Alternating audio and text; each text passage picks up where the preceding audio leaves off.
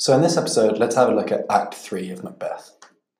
So first of all, we're going to look at a summary of what happens in scenes 1 and 2 of Act 3. So scene 1 begins just after Macbeth has been crowned king. Banquo speaks to himself. He is afraid that Macbeth has done something bad to get the crown. He says, I fear thou placed most foully for it. Banquo still hopes that this means his children will be kings. Macbeth enters. He calls Banquo his chief guest. This implies that he still treats Banquo like his best friend. Banquo sets out on a horse ride with Fleance. Macbeth then speaks in another soliloquy. He says that having the crown is not enough. He must feel secure as king. To be thus nothing, but to be safely thus. Macbeth is afraid that the wise Banquo is a threat to his crown, saying, There is none but he whose being I do fear. Macbeth knows that the witches also prophesied that Banquo's sons would be kings, and so he feels that they must be a threat.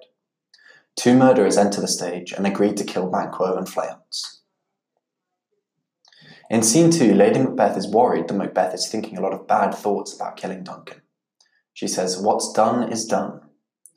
Macbeth tells her that this is just the beginning. We have scorched the snake, not killed it. This means he still feels that his crown is at risk.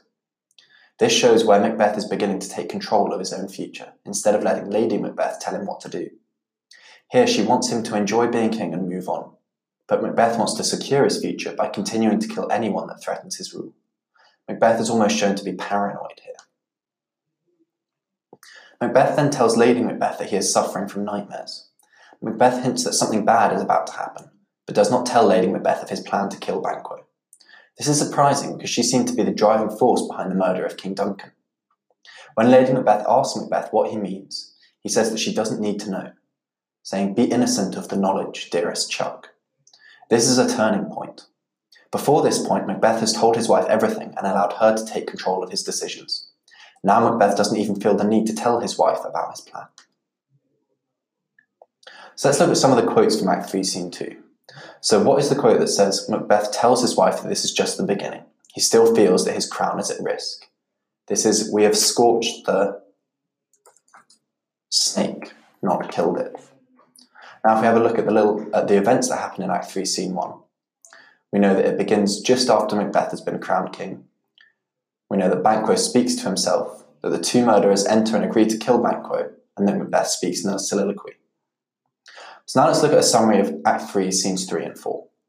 In Scene 3, the two men hired to kill Banquo are waiting for him when a third man comes.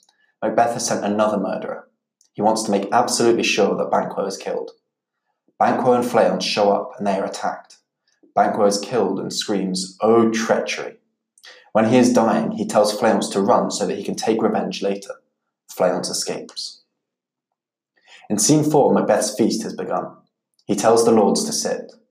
One of the murderers arrives at a side door and tells Macbeth that Banquo is dead but Fleance escaped. Macbeth feels scared again, saying, I am cabined, cribbed, coffined, bound in to saucy doubts and fears, because he has not eliminated a threat to his crown. But he is happy Banquo is dead and returns to the feast. The ghost of Banquo then enters the stage. He sits in Macbeth's seat. Macbeth doesn't notice until he raises a toast to his absent friend. The ghost points at Macbeth, and Macbeth becomes very distressed, saying, Never shake the gory locks at me. However, it becomes clear that he is the only one who can see it. Out of earshot, Lady Macbeth questions Macbeth's manhood, saying, Are you a man? She eventually asks the guests to leave. After the guests have left, Macbeth says, It will have blood, they say, blood will have blood. This suggests that he fears being punished for the murders he has committed. Macbeth then tells Lady Macbeth he plans to go and see the three witches the next day because he needs to know more about his future. Lady Macbeth is worried about him and says that he needs more sleep. Macbeth fears they are still just starting out on the path of destruction, saying, We are yet but young indeed. Macbeth feels scared and paranoid about the future. The initial murders are not enough for him because he feels that he has to keep killing people to try to protect his crown.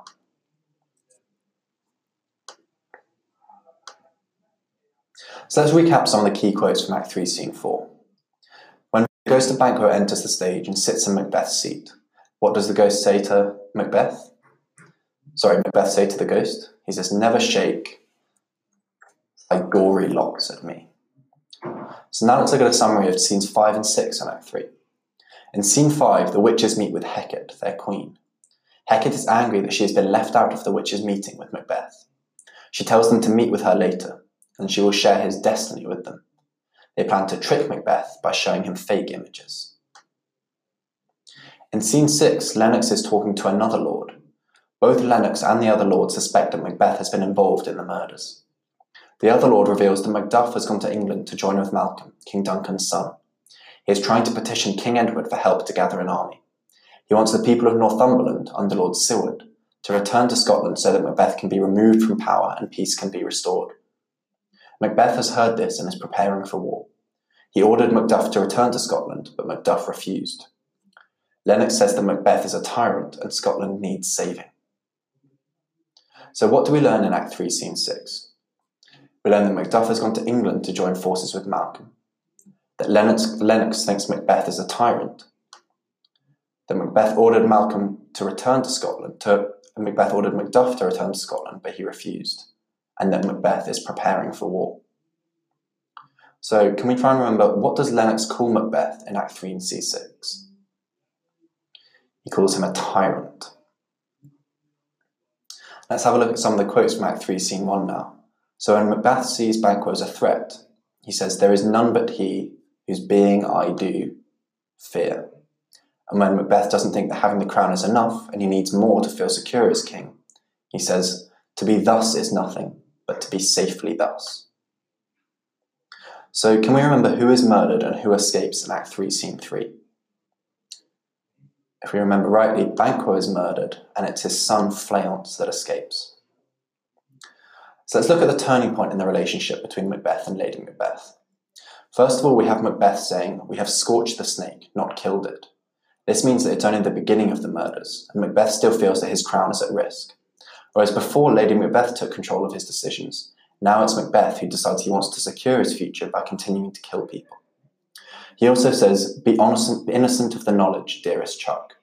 This hints that something bad will happen, but he doesn't tell Lady Macbeth his plan to murder Banquo. Whereas before, Macbeth told his wife everything and allowed her to take control of their decisions. Now Macbeth doesn't even feel the need to tell his wife about his plan.